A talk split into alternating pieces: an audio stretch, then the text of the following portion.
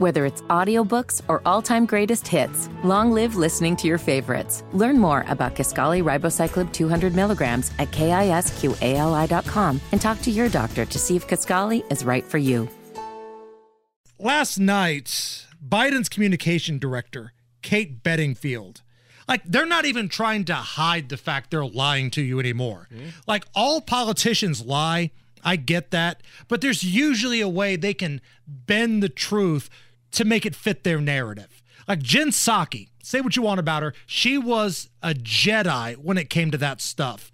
Like she would twist and bend a story to where she could say, This is what I really meant.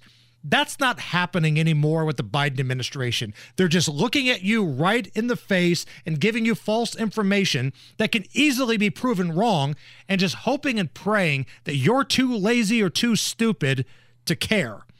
This is the communications director, Kate Bedingfield, talking about how Joe Biden has lowered energy prices and utility bills. Uh, to bringing down energy prices, which he's also done through uh, numerous actions he's taken over the last couple of years, to lowering people's utility bills, to again working to try to provide relief from student debt for middle class and working families. Everything that he does when he is uh, pushing forward his economic agenda is about giving people that breathing room. So in no way, shape, or form has Joe Biden lowered energy prices and utility bills. Ours are through the roof.